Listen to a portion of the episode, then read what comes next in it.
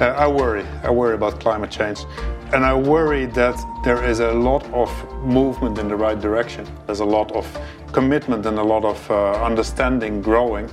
But if you look at the time scales that we're working on and what the science says, so the, the, the consensus science, the, what I take as, as, as my guidelines, I don't have uh, my own unique insights on top of that, then time's running out.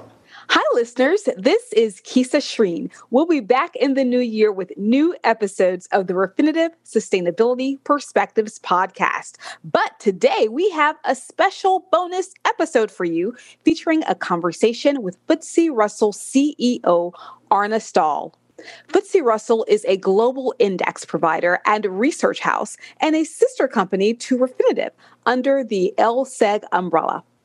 By latest estimates, around $18 trillion of capital are benchmarked against their indices.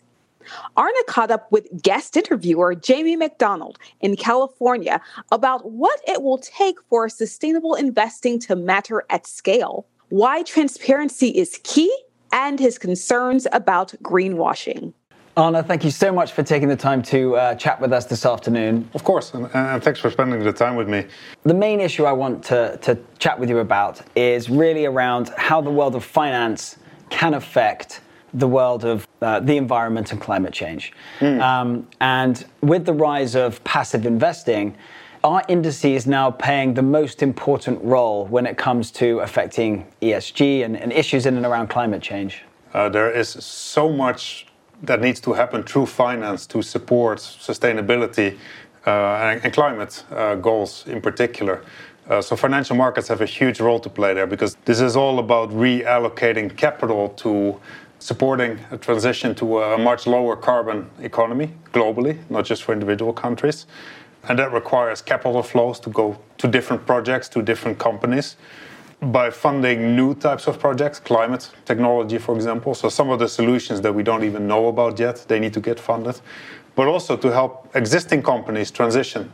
Mm. So to, to lower their footprint, to modernize their processes, to re-engineer their business models entirely. And finance has a huge role to play there, both on the capital market side, so raising capital for new projects and raising capital for companies but also from a, a, secondary market, from an investment perspective, both from an active and passive stock market perspective, mm-hmm. bond market perspective, there are huge opportunities to help capital flows drive the, the sustainability uh, objectives, really. And, and passive investing in particular, it's often thought that you need active engagement with companies from a shareholder perspective mm-hmm. to uh, drive change. Uh, we actually believe that uh, that indices, both because they underlie very large capital flows, uh, especially in equity markets, but increasingly in fixed income markets as well. FTSE Russell has, by our la- latest estimates, probably around 18 trillion dollars or so benchmarked against it. So huge capital tracking these indices. So indices have a key role to play because of that, just because mm-hmm. capital flows are so tied to them, but also because they have a, a, function to play as a as a clearinghouse for engagement. So if you imagine, there's lots of individual active investors that all want to engage with a corporate, but they might be saying slightly different things to mm-hmm. the corporate. Mm-hmm.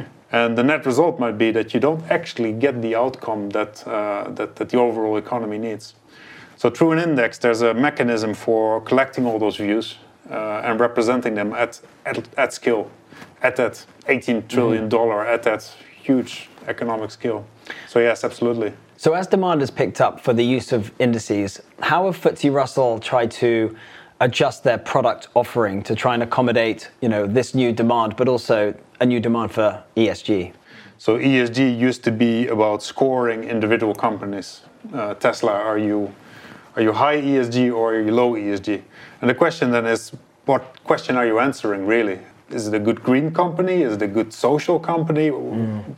Well, let me just ask you there then. Do we need to have a better way of measuring ESG before we can start to score these companies on an ESG? I mean, you mentioned Tesla, but like Facebook and Amazon, like I'm, I'm not an expert. I was like, I wouldn't know, are they good ESG or are they bad? Because it's not just about carbon footprint. It's about mm. diversity mm. and the way they treat their employees and things. The answer to that is transparency. Mm-hmm. Right. Um, the answer to that is standardization of data and methodologies. So people start speaking a, a common language. They have a, a, common I think of it as a, as a base of truth. Right. Because currently people are saying similar things, but they might mean entirely different things because they're working with different data sets, different definitions, different methodologies. So, so yes, there, there, there'll need to be much more standardization. Uh, and our approach is very much uh, what I call open architecture, mm-hmm. which is to make the methodologies transparent, make the data transparent, but also allow people to bring in new components, new uh, intellectual property. And that is important in ESG and sustainable investing because for this to matter, it has to matter at scale. Mm-hmm. And for it to matter at scale, uh, people need to be able to uh, work across the landscape and not just with one provider like FTSE Russell, for example. Mm-hmm. I mean, it sounds like the retail investor are trying to do their bit, and the finance world, particularly FTSE Russell, are doing their bit by allowing people a, a, product which can allow them to be more specific about the companies they invest in. But how about at a at the top level, the political level? And I, I know you've just uh, uh, been involved with COP26, so I wonder if you could give some thoughts about what really needs to happen there. Uh, we're, we're all somewhat skeptical in our own different ways, and uh, sometimes I think, well, you know, it, it, will last my time.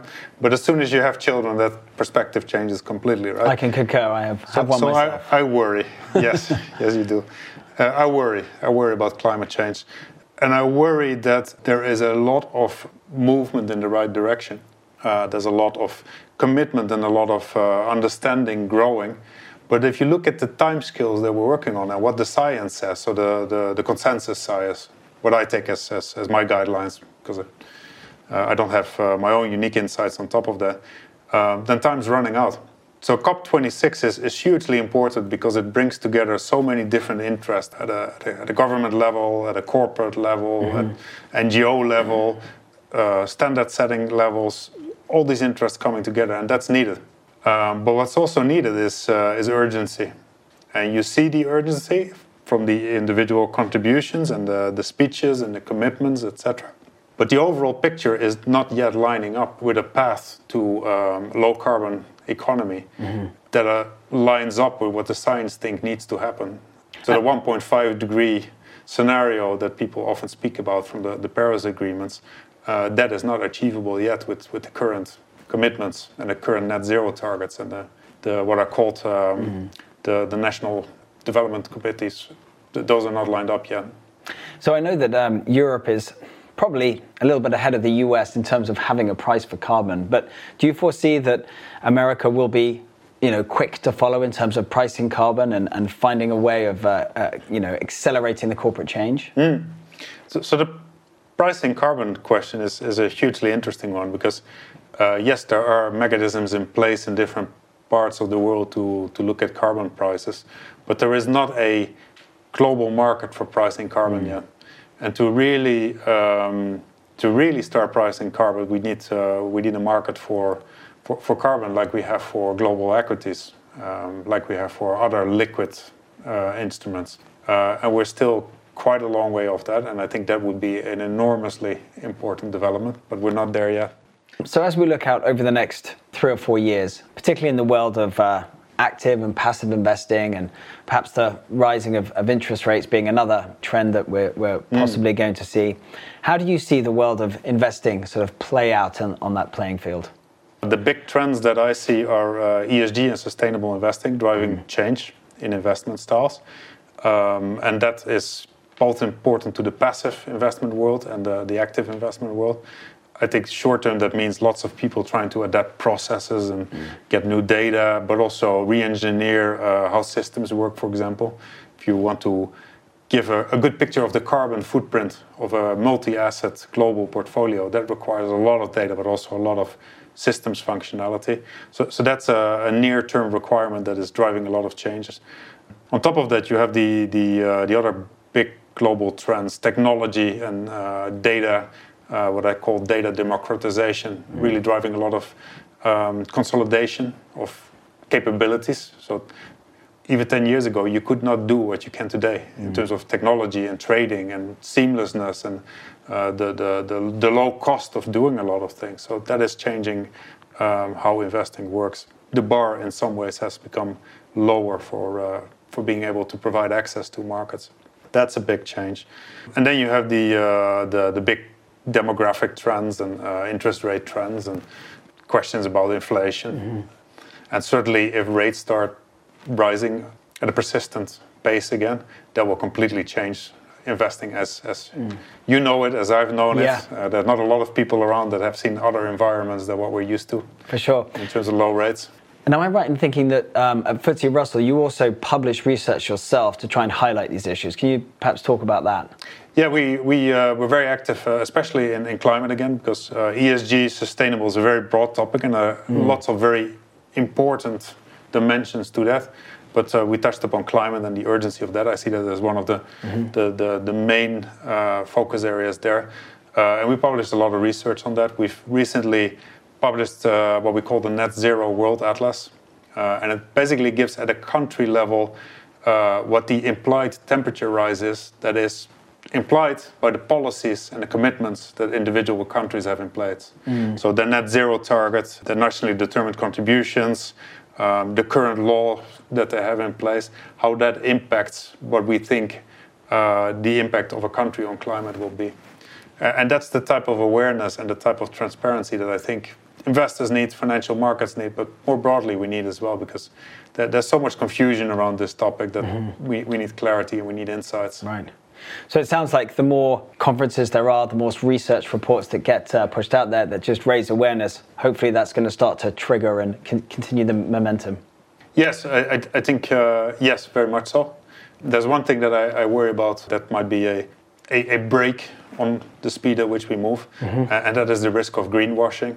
Right. Uh, so the risk of. So what do you mean by greenwashing? As sustainable investing, ESG, climate has become so important. There, there are lots of commercial opportunities that come with that. I see. So being the first to market with a new climate mm. solution, a new climate fund, a new mm. climate index, a new climate analytics platform, whatever it might be. Right. There's there's commercial value in that, and what we need to uh, guard against is that we have things that are being sold under a green label or a sustainable label or an ESG label mm-hmm. that don't quite line up with the impact that people think it might have.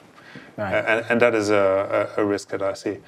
And if I can just take a little bit more on that, a little mm-hmm. bit more time on that, we know that historically ESG investing has been very profitable in equity markets. So ESG investments have done well. And that makes it easy for people to invest in ESG because their financial incentives line up with their yeah. their, their principles and their, their objectives. But at some point, and maybe when rates start rising, maybe ESG investments uh, do not have that outperformance effect yeah. anymore. Yeah. And then there there will be a trade-off between well, what is my principle, what is my financial incentive, what is my climate target and belief, and what is my financial incentive. So, so we, we need to be very clear that, that those are two different things, and uh, it's great if they they match. Uh, but we should also be ready that yeah we need to stick by our principles even when it's ne- necessarily a financial consideration. Right. It's interesting because um, I think there are still some very large funds out there that don't have an ESG mandate, and the more that that happens, uh, the more you may get this virtuous, you know, this virtuous circle of companies feeling that they need to be much mm. more ESG aware, and that will lead to the better performance. So hopefully we can get in that groove, and and it will be uh, self fulfilling, so to speak. Yeah, and this is a bit, bit technical, uh, but forgive me. So we get a lot of people asking us. We, we run some of the largest benchmark families in the world, so markets that capture the overall investment opportunity in the UK, in the US, in China, different countries, different sectors, etc. And the benchmark families tend to be market cap weighted, so they just represent mm-hmm. the overall investment opportunity out there in a liquid and transparent way. Increasingly, we're getting the question: Why are not all your benchmark indices ESG indices. Interesting. But then there wouldn't be market cap weighted indices anymore mm. because currently the companies that are the greenest are not the biggest, uh, to put it in very simple terms. So we'll come full circle when the market cap weighted indices are the ESG indices. Mm-hmm. That's interesting. Well, listen, Arne, thank you so much for chatting with me this afternoon. It's been really interesting. No, thank you. It's been a pleasure. Thank you so much. Thank you. Sustainable investing and the role of ESG in corporate culture was something that was certainly talked about for 10 years, but it didn't really translate into investment opportunities. But now, due to the rise of indices allowing more direct investment into ESG and sustainable themes, capital allocations are accelerating these trends, creating opportunities that are only going to get bigger and more diverse in the future. If you'd like to read more on this topic, please go to ftserussell.com forward slash research, where you'll find much more information. We invite you to subscribe to the Refinitiv Sustainability Perspectives podcast on Apple Podcasts, Spotify, or wherever you stream your content. What did you think of the podcast? Leave us a review on Apple Podcasts or follow us on LinkedIn and Twitter for updates on our show. Thank you for joining and see you next time.